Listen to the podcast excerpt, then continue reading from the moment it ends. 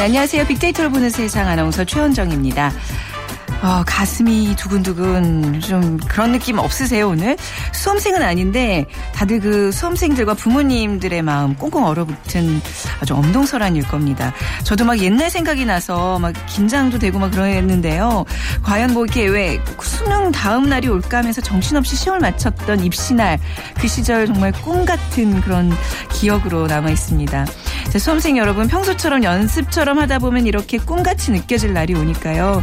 담담히 긴장하지 말고 오늘 하루 지냈으면 하는 바람 가져봅니다.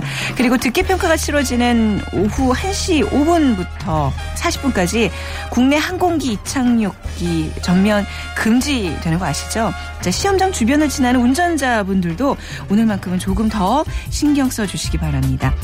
잠시 후 세상의 모든 빅데이터 시간에 수능이라는 키워드로 빅데이터 분석해 드리고요. 그리고 지난 주말 어, 전국적으로 비가 오긴 했지만요. 전국적으로 최악의 가뭄이 이어지고 있습니다. 내년 4월에는 가뭄 대란이 예고되고 있는데요. 가뭄에 대해서 긴급 진단하는 시간 마련해 보도록 하죠. 자, 빅퀴즈입니다. 그간 대학 입시를 위한 대입 제도는 여러 차례 변화가 있었습니다. 지금의 대학 수학 능력 시험은 1994년부터 시작됐는데요. 자, 그렇다면 바로 이전 1982년부터 93년까지 진행됐던 대학 입학 시험은 무엇일까요?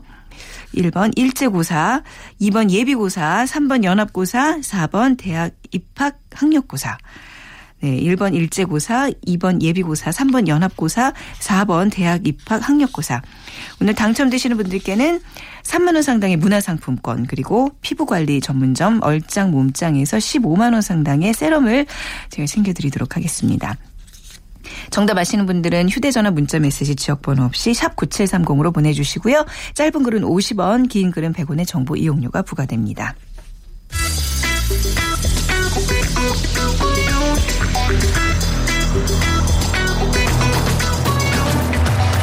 오늘 여러분이 궁금한 모든 이슈를 알아보는 세상의 모든 빅데이터.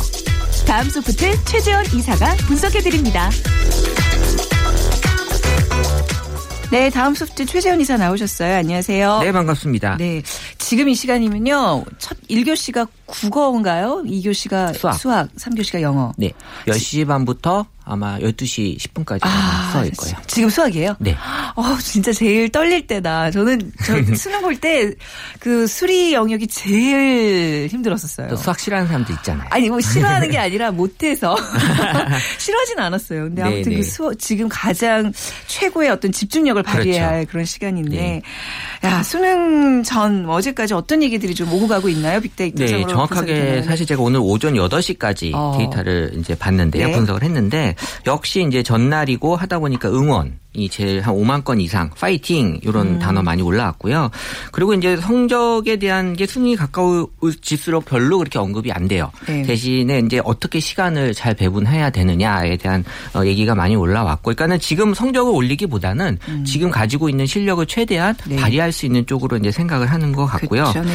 이 과목 중에서는 이제 영어에 대한 관심 지금 음. 수능이 가까울수록 제일 높았고 그 다음이 네. 어, 수학일 줄 알았더니 국어 였어요. 사실 작년 재작년 다 물수능이다라고 아, 해서 그렇죠. 예, 변별력에 대한 이, 얘기가 있었는데 음. 그래서 이제 국어에 대한 관심이 높아졌거든요. 네. 국어가 중요하다라는 게 그 이유였고 그래서 이제 올해도 또 국어 어려웠었거든요 작년에 네. 또 그래서 이제 그 극혐이라는 표현을 써요 네. 극도를 혐오한다 네. 그래서 이제 국어에 대한 표현으로 나와 있었고요 음. 어쨌든 올해 지금 이제 결과가 나오면 어떤지 아마 오후에 네. 알수 있겠죠 네. 예전에는 왜 그 하루의 컨디션에 따라서 정말 당락이 결정되잖아요. 근데 요즘은 뭐 대입 전형 보니까 수능이 차지하는 비중이 수능으로만 가는 그런 전형률이 50%가 안 되더라고요. 네, 여러 가지 방법들이 네. 많이 있어서 네. 꼭 수능에 목을 매달고 있을 필요는 그러니까요. 없겠더라고요. 좀 네. 긴장을 네. 덜 해도 될 것 같은데 근데 그렇게 안 되잖아요. 그렇죠. 네. 시험은 시험인데. 그러니까 수능 끝나고의 계획들 또 뭐 벌써 이제 성급히 뭐 계획부터 얘기는 하기 좀 그렇지만 그래도 뭔가 그 뭐 노는 계획 말고요.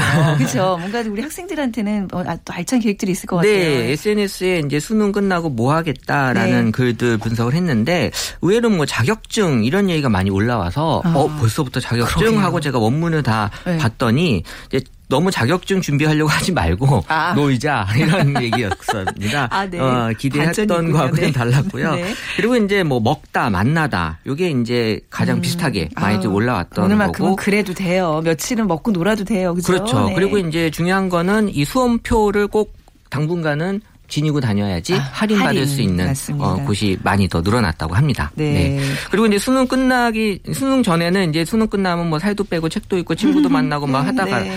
작년에 보니까 수능 후에 결국엔 귤 까먹으면서 방바닥을 기어다니고 있었다라는 이제 그런 트윗이 있었어요. 네. 네. 아 그래도 좀 야무지게 알차게 좋은 계획도 많이 세워야 돼. 이때만큼 이렇게 시간이 많이 남는 기간이 없잖아요. 인생 살다 보면 그때가 진짜 최고의 기간이에요. 네, 평생에 몇 안 되는 아, 맞아, 기회예요. 그렇죠. 네. 네. 자 수능 관련 수험생들이 느 끼는 기분은 어떻게 분석이 되고 있어요? 어, 수험생들이 긍정 비율이 좀 높게 나왔고요. 네. 이제 한 50% 정도가 긍정, 부정이 28%였고 그리고 이제 뭐 긴장한다, 스트레스 받는다라는 얘기가 올라오긴 했는데 그래도 어쨌든 뭐 예민해질 수밖에 없는 수험생들이기 때문에 응원에 대한 글들이 많이 있어서 네. 부정보다는 이제 긍정 비율이 많이 높게 올라왔습니다. 음, 네. 네. 아, 수험생들뿐만 아니라 부모님들의 마음은 어떨지 이제 저도 이제 아이를 키워 보니까 점점 수험생의 마음이 아니라 부모의 마음으로 이렇게 이제 옮겨가고 있거든요. 같이 마, 마찬가지 마찬가지일 네, 거아요 저는 이번 수능에 제 주위에 그 수험생 부모가 너무 많았어요. 많아요. 어. 그, 만큼 제가 나이가 좀 들었다는 얘기가 네. 되기도 하고요. 네. 근데 그분들 제가 어제 많이 놀아드렸거든요. 왜냐하면 어, 네. 집에 가기도 뭐하고 네. 그러니까 너무 일찍 가면 또 애들한테 부담 줄 것 같다고 해서. 그 핑계 아니에요? 네, 그래서 이제 아 9시쯤 들어가겠다. 그래서 네. 제가 9시까지 이렇게 같이 있어드리고 했는데 네. 어쨌든 이제 부모 가만히 계시지 못하더라고요. 아. 어, 본인이 꼭 시험 치는 것 같은 그렇죠. 느낌이 아무래도 드는 것 같고. 근데 이제 수능의 주인공은 역시 수험생이기 때문에 음. 부모님의 언급이 수험생보다는 한 뭐 30%밖에 수준이 안 됐 는데 네. 어, 이 작년보다 또 올해 달라진 거는 작년에 부모님 때문에 스트레스를 좀 받았다라는 수험생들이 올해는 많이 줄었어요. 오, 네. 그러니까 이제 작년 부모님들은 좀 스트레스를 주는 부모님들이셨고 아 해마다 그 부모님들 다르죠. 달라지나요? 네. 왜 그렇죠? 네. 해가 바뀌고 삶이 바뀌니까 아. 올해 부모님들은 좀 덜한 부모님이신 걸로 어. 나타났습니다. 예. 그러니까 어. 내년은 어쩔까 재밌네요. 한번 예, 네. 분석해 볼 필요는 있는 것 같고. 네. 근데 이제 중요한 거는 2012년도부터 네. 이 사실 이 부모님에 대한 그 감사의 그런 뜻을 어, SNS 상에 그 수험생들이 조금씩 올리기 시작을 했어요. 어, 예를 들면요. 네. 그러니까는 그 수능 보러 가기 전에 부모님께 15, 19년 동안 키워주셔서 고맙다는 큰 절을 올리고 아, 꼭 안아주고 진짜로요. 시험 보러 가겠다. 이런 것들이. 그러니까 사실 아, 표현을 기특해라. 안 해서 그렇지 네네. 제가 봤을 때는 그 안에 다 묻어나고 있었거든요. 아. 그러니까 사실 뭐 엄마한테 표현하는 게 사실 어려운 또 애들이니까 네. 그럴 수 있고 또 작년에는 그 사실 보면 볼수록 기분 좋은 사진이라고 해서 올라왔는데 네. 수, 대부분의 부모님들 수능날 태워주시거든요. 음. 그 고사장까지. 네네. 근데 이제 자신을 태워준 부모님을 위해 그 앞에 내려서 큰절을 아. 하는 그런 사진이 또 있었다고 해서요. 어. 어, 역시 그 역시 또 이 부모와 자식 간의 그런 정은 네. 끊을 수 없는 아주 어, 더 왜 이렇게 인생의 어떤 위기나 이렇게 힘든 시기에 더 그게 더 돈독해지잖아요. 어려울수록 그쵸? 힘들수록 사실 찾는 게 가족이잖아요. 예전에 선비들 과거 시험 보러 가면 어, 부모님께 큰 절 올리고 가는 뭐 그런 모습 그렇죠. 네, 이번에 다들 과거 급제했으면 좋겠어요. 우리 수험생들. 네 해야죠. 그렇죠? 네. 네. 공부 그러니까, 많이 했는데. 네. 우리 최재원 이사께서는 이제 학력고사 세대시죠. 그렇죠. 그렇죠. 네. 제가 이제 수능 1세대고 네. 학력고사 때 그 기억이 좀 있으신가요? 어 그럼요. 학력고사 네. 때는 지금보다 더하면 더했 지. 그쵸. 덜하진 않았어요. 음, 네. 왜냐하면 또 그날은 또 되게 추웠던 기억이 나고. 오늘 입시 한 파 없어요. 그렇죠. 네. 네, 날씨도 바뀌었고 지금 네. 분위기도 많이 바뀌었는데 어쨌든 그때는 이제 뉴스도 그쪽으로 많이 집중을 해서 좀 보도를 한 편이었어요. 네, 네. 그래서 또 관심도 또 제가 또 베이비붐 세대다 보니까 경쟁률이 또 제일 높았던 세대고 아, 네. 그래서 이제 그런 거에 대한 압박이 지금도 많이 좀 어, 느낌이 좀 와요. 네. 그래도 이제 그때 수능 보고 이제 수능 끝나고 그러니까 학력고사 세대시지만 이제 그, 그 기간 동안에 경험들이 있으실 거 아니에요. 인생 선배로서 뭐 지금 우리 수험생들 직접 듣지는 못하겠지만 나중에 좀 전해드릴 수 있도록 네. 좀 한마디 좀 정리의 말씀 아, 부탁드릴게요. 저는 이제 부모님들한테도 좀 드리고 싶은 얘기인데 네. 사실 어리잖아요 이 수험생들. 네. 예, 부모님이 봤을 때는 잘하는 것보다 못하는 게 더 많아 보이고 음. 장점보다 단점이 더 많아 보이는데 근데 살면서의 단점을 보완한다는 건 결국 평범한 사람이 된다는 거예요. 음. 그렇잖아요. 평범한 그러네요. 사람 너무 많거든요. 그렇죠. 하지만 장점을 살린다라는 아. 건 특별한 사람이 될 수 있다는 거거든요. 네. 그러니까 사실 지금 수험생들도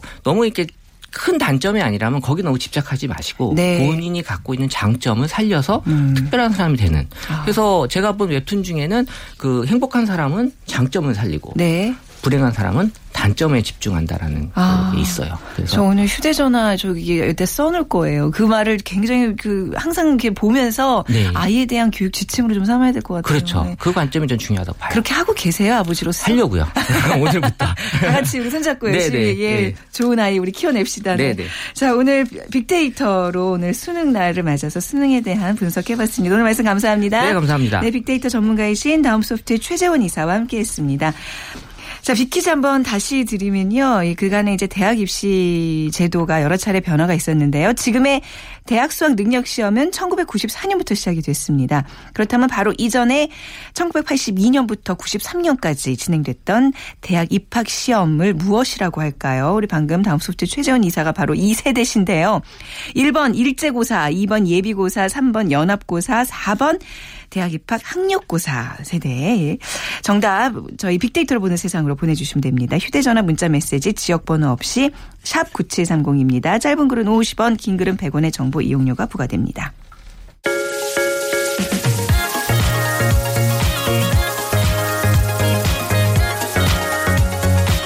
소셜 분석. 그것이 궁금하다. 네, 전국적으로 이어지고 있는 최악의 가뭄. 아주 심각한 상태라고 하죠. 지난 11월 9일을 기준으로 전국 18개 다목적댐의 저수량이 평균의 60%도 미치지 않는다고 합니다. 내년 4월에는 가뭄 대란까지 예고가 되고 있는데 자, 근데 어 빅데이터로 분석을 해보니까 국민들의 어떤 이런 가뭄에 대한 관심이 점점 줄고 있다고 해요. 관심을 늘려야 될 이런 어떻게 보면 위기 상황인데 말이죠. 그래서 저희가 오늘 빅데이터 긴급 진단 순서를 마련했습니다. 특별히 수자원공사 정책경제연구소 김수진 소장님을 오늘 이 자리에 좀 모셔봤습니다. 안녕하세요. 예, 안녕하십니까. 네, 반갑습니다. 반갑습니다. 소장님, 제가 그 저도 이제 뭐 딱히 일반 사람들과 마찬가지로 가뭄이래더라 그냥 뉴스에서만 접하고 심각하게 생각 안 했는데 있는데 최근에 산을 좀 많이 다녀왔어요. 네. 근데 그 정말 아름다운 단풍을 보려고 갔는데 단풍이 들기도 전에 다 잎들이 말라가지고 다 졌더라고요. 네. 그거 보고 그것도 가뭄의 영향이 네, 그런 거죠. 네. 네. 그리고 이제 막 나무들이 이렇게 다 바싹 말라가지고 부러지는 그런 것도 많이 봤고 그래서 어, 이게 정말 이렇게 심각하구나 좀 자연에 좀 이렇게 들어가 보니까 그걸 느꼈거든요. 심각하다, 심각하다 그러는데 어느 정도인 거예요, 지금? 예, 간략하게 한번 설명을 해드리겠습니다. 네. 지난해부터 올해까지 네. 2년 연속으로 비가 내리지 않아서 올해 초 어, 경기 강원 지역부터 시작된 가뭄이 이제는 전국적으로 확대되어 심각한 상황입니다. 네. 올해 전국 강수량은 796mm로 평년 1266mm에 63% 수준으로 네. 73년 기상 관측 이래 역대 최저 수준입니다. 73년 관측 이래 역대 최저요. 네, 그렇습니다. 굉장히 심각한 거네요. 예. 네. 그렇군요. 그러니까 뭐 다목적 때문에 뭐 강수량 이런 걸로 이제 보통 우리 가뭄에 대한 수치를 얘기하잖아요. 그 그건 어떤 어느 수준이죠, 지금? 네. 지금 네. 우리나라 어, 용수 공급량의 65%를 다목적 댐이 담당하고 있는데요. 네. 작년에는 어, 예년에 이제 82% 수준 였는데 올해는 비가 더 안 와서 음. 예년에 63% 수준에 그치고 있는 상황입니다. 네. 어, 그래서 우리 K워터는 네. 전국 18개 다목적 댐 중에 네. 9개 댐에 대해서 댐별 저수량을 고려해서 단계별로 위기 수준을 정하고 음. 어, 가뭄에 대응을 하고 있습니다. 네, 그러니까 이제 수자원공사에서 요즘 가장 좀 바짝 긴장하고 있는 상태실 텐데, 뭐 다른 질문입니다만 수자원공사라고 하는 게 맞나요? K워터라고 하는 게 맞나요? 어, 네. 정식 명칭은 한국수자원공사인데요. 한국수자원공사, 네. 어, 지금 어, 네.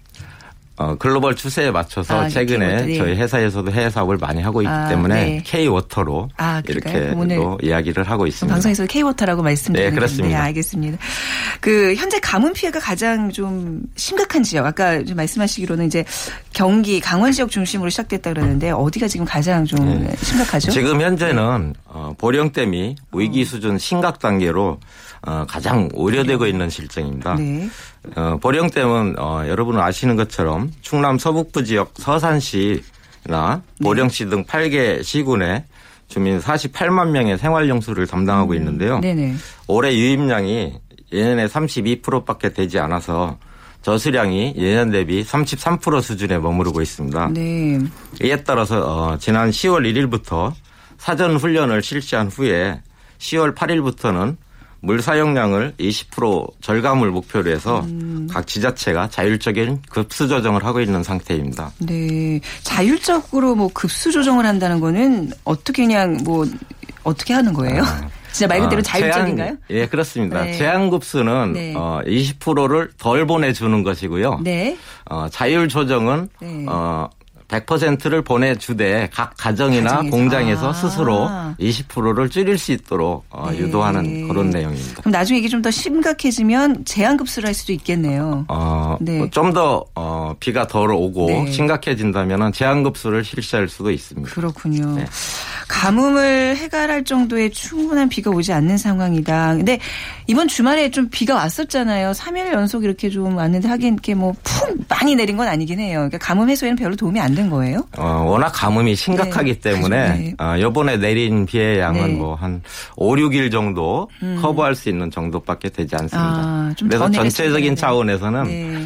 어, 크게 부족한 상황입니다. 그렇군요. 네. 요즘은 워낙 비가 귀해서 비님이라고 이제 님자까지 음. 붙였던데 예. 예전 같으면 이렇게 기우제 지내고 막 그랬을 거 아니에요. 이게 예. 뭐 실록 같은 데 보면 비가 안 올 때는 호랑이 머리를 이렇게 한강에다가 집어넣고 기우제 지내고 그랬다는데 예. 뭐라도 방법이 있으면 하고 싶은 그런 심정입니다. 내년 4월에 가뭄 대란 예고도 있잖아요. 예, 그렇습니다. 네, 네. 어떻게 좀 대책이 있으신 건가요? K워터에서는요. 아, 네. 네. 우리나라 그 강원 특성을 보면 아, 여름철 특히 장마와 태풍이 오는 계절에만 이제 집중적으로 비가 내리고 있습니다. 음. 그래서 이제 지금부터 내년 여름까지는 네. 가뭄 해결이 어려울 것으로 예상. 예상이 아, 되고 있습니다. 네네. 그래서 이에 대비해서 어 우리 회사에서는 어 땡 공급량 조정 네. 또 대체 공급 방안 마련 등 다각적인 가뭄 대책을 추진 중에 있습니다. 음. 우선적으로 댐 저수량 부족에 대비해서 네. 다목적 댐의 용수 공급량을 줄이면서 용수를 비축하고 있고요. 네. 한강수계 댐은 지난 3월 달부터 하천 유지 용수를 감량하고 발전댐과의 연계를 통해서 14억 3천만 톤을 비축하였고요. 그에 낙동강수계의 안동 이마댐, 금강수계의 대천댐, 네. 섬진강수계의 주암댐은 하천 유지용수를 감량하고 생활용수와 공업용수에 최소 필요 수량을 공급하는 등 네. 용수 비축 위주로 운영을 하고 있습니다. 네. 절수 지원금 제도라는 게 있다면서요. 그러니까 뭐 말 그대로 물좀 아꼈으면 좀 이렇게 뭐 지원해 주는 건가요? 예, 지금 보령댐에서 아, 시행 네. 중에 있는데요. 네. 어, 아까 말씀드린 자율 조정을 좀 더 효과적으로 유도하기 위해서 네. 어, 각 가정이나 공장에서 지난해 같은 기간에 사용한 양보다 수돗물을 절약한 경우에는 음. 절약한 물량에 대해서 네. 톤당 1240원을 매월 납부해야 할 수도요금에서 차감해 주는 그런 제도입니다. 아, 이게 개인 가정에서도 네, 실시가 되는 거예요? 아, 네. 그래요? 어, 조금 더 구체적으로 얼마나 네. 절약할 수 있는, 얼마나 지원을 받을 네. 수 있는 거예요? 4인 가구 기준으로 어, 한 달간 한 4톤 정도 물을 절약하시게 되면 네. 4,960원을 어, 절수 지원금으로 이제 받게 되는데 어, 지원금 단가인 1,240원은 네. K워터에서 공급하는 광역상수도 요금 단가 413원에 음. 3배 정도 수준입니다. 네. 근데 실제로 저 약간 궁금하게 소장님 집에서 열심히 이제 물을 아껴요. 예. 근데 그게 이런 어떤 용수 조절에 도움이 되나요? 그 이렇게 작은 실천들이 사실 의미가 있나 싶을 때가 있거든요. 어떻습니까? 예, 그런 작은 실천들이 네. 모여서 네. 사실은 네. 어 큰 물량을 아. 절약할 수 있는 것이죠. 네. 뭐 이런 상으로는 그렇지만 뭐 내가 아껴봤자 이게 얼마나 도움이 되겠어 이런 생각이 좀 들 때가 있거든요. 그렇지 않다 네. 말씀인 거죠. 네, 그렇습니다. 어, 이 다목적 댐에 이제 물이 말라 있는 거를 보고 우리가 이제 어 큰일 났다 이렇게 좀 이렇게 위기감으로 이제 느껴지잖아요. 이제 뉴스에서도 보면 어 진짜 이게 굉장히 그 말라 있는 게 보이는데 댐 수위가요. 작년과 비교하면 뭐 어느 정도 줄은 거예요, 지금? 아, 댐 수위가 네. 어, 작년에 대비해서는 어, 2년 연속 강수량 부족으로 인해서 네. 어, 예년에 63% 수준으로 어, 줄어서 매우 적은 상황입니다. 네. 그래서 댐별로 한번 살펴보면 네네. 네. 가장 심각한 보령댐 등 세계 다목적 댐이 댐을 지은 이후로 제일 낮은 역대 음. 1위의 순위를 기록하고 있고요. 네. 그다음에 나머지 대응, 어, 가뭄에 대응하고 있는 소양강댐 등 6개 댐은 역대 순위로 보면 2위에서 3위를 기록하고 있는 상황입니다. 아, 네, 계속 뭔가 기록이 경신되고 막 이런 걸로 보면서 어 진짜 이게 뭔가 큰일 났다라는 생각이 드는데 이게 비단 우리나라에서뿐만 일어나고 있는 일이 아니라면서요. 제가 얼핏 예전에 뉴스 보니까 미국의 가뭄이 또 아주 심각하다고 그러더라고요. 예, 네, 그렇습니다. 어느 정도예요, 미국은요? 어, 지금 미국에서 네. 가장 심각한 가뭄을 겪고 있는 게 어, 캘리포니아주거든요. 네. 캘리포니아주는 미국에서 가장 많은 3,800만 명이 살고 있는 도시인데요. 네. 어, 단일 국가 기준의 경제 규모로 따져서도 세계 6위에 해당이 음. 됩니다. 근데 이제 캘리포니아 주 가뭄은 2012년부터 어. 4년째 지금까지 계속되고 있습니다. 그래서 네.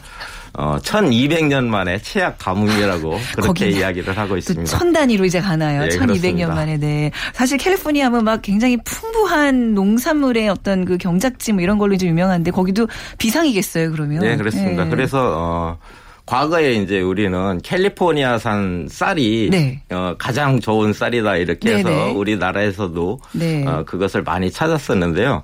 최근에는 이제 캘리포니아에서 가뭄이 들어서 이제 물이 부족하다 보니까 그런 어, 농업 작물 변화가 일어나고 있습니다. 그래서 어, 네. 물이 조금 덜 사용하게 되는 어. 어 포도나무나 오렌지 쪽 이런 나무 작물 위주로 네. 어, 농업 작 생산 작, 아. 작 음, 네, 그러니까 작물들이 네, 작물들이 바뀌고, 어, 바뀌고 있는. 있는. 그런 상황입니다. 어, 전반적인 어떤 산업 구조 자체도 막 바뀌겠네요. 이 얘기 그런 얘기라면 네, 그렇죠. 기후 변화가 심하게 되면 네, 네. 어, 산업 구조도 이제 바뀔 수 있겠죠. 어, 우리가 기후 변화 얘기하면서 가장 일반적인 거는 이제 지구 온난화 이 문제를 굉장히 심각하게 생각했는데 네. 어, 가뭄이란 또 복병이 이렇게 또 온 지구를 좀 위협하고 있네요. 네. 예.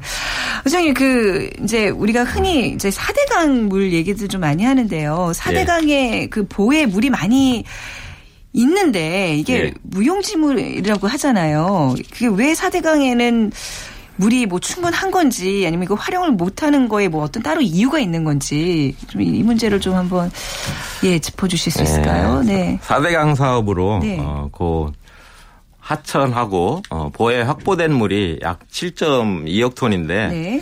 작년과 올해 실제 4대강 본류 인근 지역에서는 가뭄 걱정 없이 보호물과 지하수를 어, 사용을 했습니다. 네. 실제로 갈수기를 기준으로 비교해 보면 4대강 사업 이전보다 본류 수위가 평균 1.8m 높아져서 치수장에서 안정적인 치수가 가능해졌고요. 네. 다만 이런 수위 상승 효과는 본류 인근에만 국한되는 측면이 있기 때문에 음. 보에서 멀리 떨어진 지역까지 혜택이 돌아가려면 네. 공급관로를 설치한다거나 하는 수자원 인프라를 확충할 필요가 있습니다. 네. 자, 뭐, 뭐, 4대강 문제에 대해서는 뭐, 사실 이 시간으로 다 정리할 수 없는 문제니까 넘어가도록 하고요. 예. 그 가뭄 등 물 부족을 해결하기 위해서 노후 상수도에 이제, 거기도 이제 새는 물이 굉장히 많다면서요. 이거를 예. 잡기 위한 대책도 지금 세워놓고 있다 그러는데, 뭐, 어느 정도 지금 뭐, 공사나 이런 게 이루어지고 있는 건가요? 아, 지금 사실, 어, 우리 케이오트에서 공급하는 광약 상수도는 네. 유수율이 99.8%로 아주 높은 수준이어서 오, 누수되는 양은 어. 많지 않습니다. 99.8%면 거의 새는 물이 네. 없다고 봐야 되겠네요. 네. 그런데 네. 이제 음. 어, 광역상수도를 이제 설치한 지 음. 네. 어, 30년, 40년이 돼가기 때문에 관로가 이제 노후가 많이 진행되고 있고요. 네. 또 어, 대부분이 이제 구경이 큰 대구경 관입니다. 네. 그런 관들이 이제 어, 도심이나 네. 공장지대를 지나가고 있어서 음. 관로 사고가 발생하면 굉장히 아, 대규모 단수로 이어지게 되고요. 네. 국민에게 미치는 불편이 어, 굉장히 크게 나타납니다. 어, 광역 상수도의 유수율은 뭐 높지 않지, 그러니까 유수율이 굉장히 높은 네. 수준인데 네. 그러면 상대적으로 뭐 지방 상수도 같은 경우는 어떨까요? 어, 지방 상수도는 네. 현재 전국 평균으로 네. 유수율이 이제 84%인데 어, 대도시의 경우에는 뭐 90% 이상이 되고요. 어, 중소도시의 경우에는 뭐 50%에서 60%대를 음. 많이 차지하고 있습니다. 네. 그래서 그런 부분이 전국 평균까지 유수율을 올리게 되면 네. 어, 상대적으로 새는 물을 이제 잡을 수 있거든요. 음. 지금 지방상수도 같은 경우에는 아, 연간 약 7억 톤이 누수되고 있는데 그게 금액으로는 약 5천억 원 정도 해당이 됩니다. 네네. 돈이 줄줄줄 네. 새는 거네요. 그냥. 그럼에도 불구하고 이제 그것을 막기 위한 투자 재원하고 네. 전문 기술력이 부족하기 때문에 네. 그런 누수 현장 누수 현상이 개선되지 않고 있는 상황입니다. 근데 그 돈이 좀 들더라도 이런 뉴스에 대한 어떤 기술 지원은 좀 적극적으로 투자해야 되는 거 아닌가요? 어, 네. 적극적으로 이제 투자를 해야 되는데 사실 네. 우리나라에 이제 많은 지자체에서 공급하는 음. 이제 상수도가 네. 요금이 어, 원가보다 굉장히 쌉니다. 어제 저희 조영선 교수님 고려대학교 네. 그 말씀을 그 들었는데 네. 그렇다면서요. 원가보다 싸게 제공을 하고 있는 네. 그런 상황이라면서요. 네. 맞습니다. 네. 그래서 그런 네. 좀 요금 현실화를 통해서 아. 어, 원가 보상을 좀 하고 네. 또물 전문기관하고 협업해서 그런 새는 물을 잡는 활동을 좀 확대해 나갈 필요성이 있습니다. 그렇군요. 그래도 뭔가 지금은 뭐 당장 뭐 어떤 그런 물값을 올리고 이런 대책이 아니라 좀 더 근본적인 해결책이 필요한 상황이잖아요. 지금 어떻게 보면 위기인데 네. 어떤 대책들을 지금 내놓고 있는 거죠? 네. 가뭄 해결을 위해서 좀 중장기적인 해결책 좀 알려주시기 바랍니다. 네. 사실 그 물 관리는 네. 어, 최상류의 강에 최상류에서 하류까지 하나의 유기체로 봐서 네. 장기적 관점에서 통합적으로 관리를 해야 합니다. 음. 또 지역 중심에서 벗어나서 전체 강 유역하고 네. 국가적 차원에서 남는 물을 나눠 쓰는 협력적인 거버넌스 체계를 갖추는 것이 아주 중요하고요. 네. 어, 그래서 우리 케이워트에서는 물을 보다 효율적이고 공평하게 또 미래를 생각하는 지속 가능한 물 관리가 될 수 있도록 네. 통합 물 관리를 추진 중에 있습니다. 우선 지역별 배분 체계 조정을 통해서 남는 물을 공유하고 4대강 보용수 활용, 음. 수도시설 연계, 를 통해서 네. 기존 수자원의 활용성을 어, 더욱 높여가려고 노력을 하고 있습니다. 네. 자, 앞서도 이제 물을 아꼈으면 이렇게 지원을 받는 제도도 있다고 말씀하셨는데 자 그렇다면 많은 분들이 어떻게 하면 물을 아껴 쓸 수 있나요? 이 질문이 가장 지금 아마 마음속에 맴도실 거예요. 집에서 흔히 할 수 있는 방법 뭐 양치질 할 때 물을 꺼놓는다라든지 뭐 변기 이런 데다가 좀 이렇게 물을 좀 아끼기 위해서 벽돌 같은 거 예전에 쌓아놓고 그랬잖아요. 또 뭐가 있을까요? 뭐 세수한 물로 뭐 걸레를 빤다니 뭐, 뭐 여러 가지 뭐 아이디어들이 있을 텐데 좀 가정에서 쉽게 물을 아껴 쓰는 방법 전문가로서 좀 소개를 몇 가지 해 주시죠. 지금 어 네. 아나운서님께서 말씀하신 네. 내용이 네. 어, 쉽게 물을 아껴 쓰는 방법 중에 하나가 되겠고요. 네. 제가 간략하게 어, 한번 소개를 해드려도 네. 될까요? 아, 네. 예. 어, 전 국민 누구나 어느 지역에 살든지 어, 깨끗한 물을 이제 쓸 수 있는 권리가 있습니다. 네. 그런데 이제 물은 한정된 자원이기 그렇죠. 때문에 네. 수요가 이제 많이 늘어나더라도 어, 무한정으로 공급을 늘릴 수는 없습니다. 네. 그래서 우리가 가진 물 자원을 최대한 활용하면서 물 부족에 대비할 수 있는 방법은 물 아껴 쓰기가 네. 최선입니다. 네. 그래서 어, 가정용 수돗물을 어, 전체적으로 사용 순대로 살펴보니까 화장실이 25% 정도로 제일 많이 아, 사용을 네. 하고 있고요. 그 다음으로 싱크대, 네. 그리고 세탁기, 네. 목욕, 뭐 세면, 기타 순으로 이렇게 사용이 되고 있습니다. 화장실 물을 어떻게 아껴야 돼요, 소장님? 네. 화장실은 금방 말씀하신 네. 것처럼 네. 어, 변기 안에 네. 어, 물을 채운 플라스틱 병이나 어, 벽돌을 물탱크 안에 넣어두는 방법. 네. 또는 대소변 버튼이 따로 네. 있는 아, 절수형 변기를 설치하는 방법. 네. 그리고 물탱크 안에 절수기라는 양변기용 절수 부속이 음, 있습니다. 그런 네. 것을 설치를 하면 화장실 물은 뭐 15%에서 많게는 아. 50%까지 네. 절감을 할 수 있습니다. 아마 뭐 대단한 뭐 어려운 방법들이 아닐 겁니다. 여러분이 알고 있는 바로 그 방법들 그냥 하나하나씩 실천하시면 아마 국가에 많은 도움이 되는 그런 작은 실천이 되지 않을까 싶습니다. 오늘 최근 이어지고 있는 최악의 가뭄 사태에 대해서 한국수자원공사 정책경제연구소 김수진 소장과 함께했습니다. 소장님 감사합니다. 네, 감사합니다. 네. 자 오늘 비키즈 4번 학력고사입니다.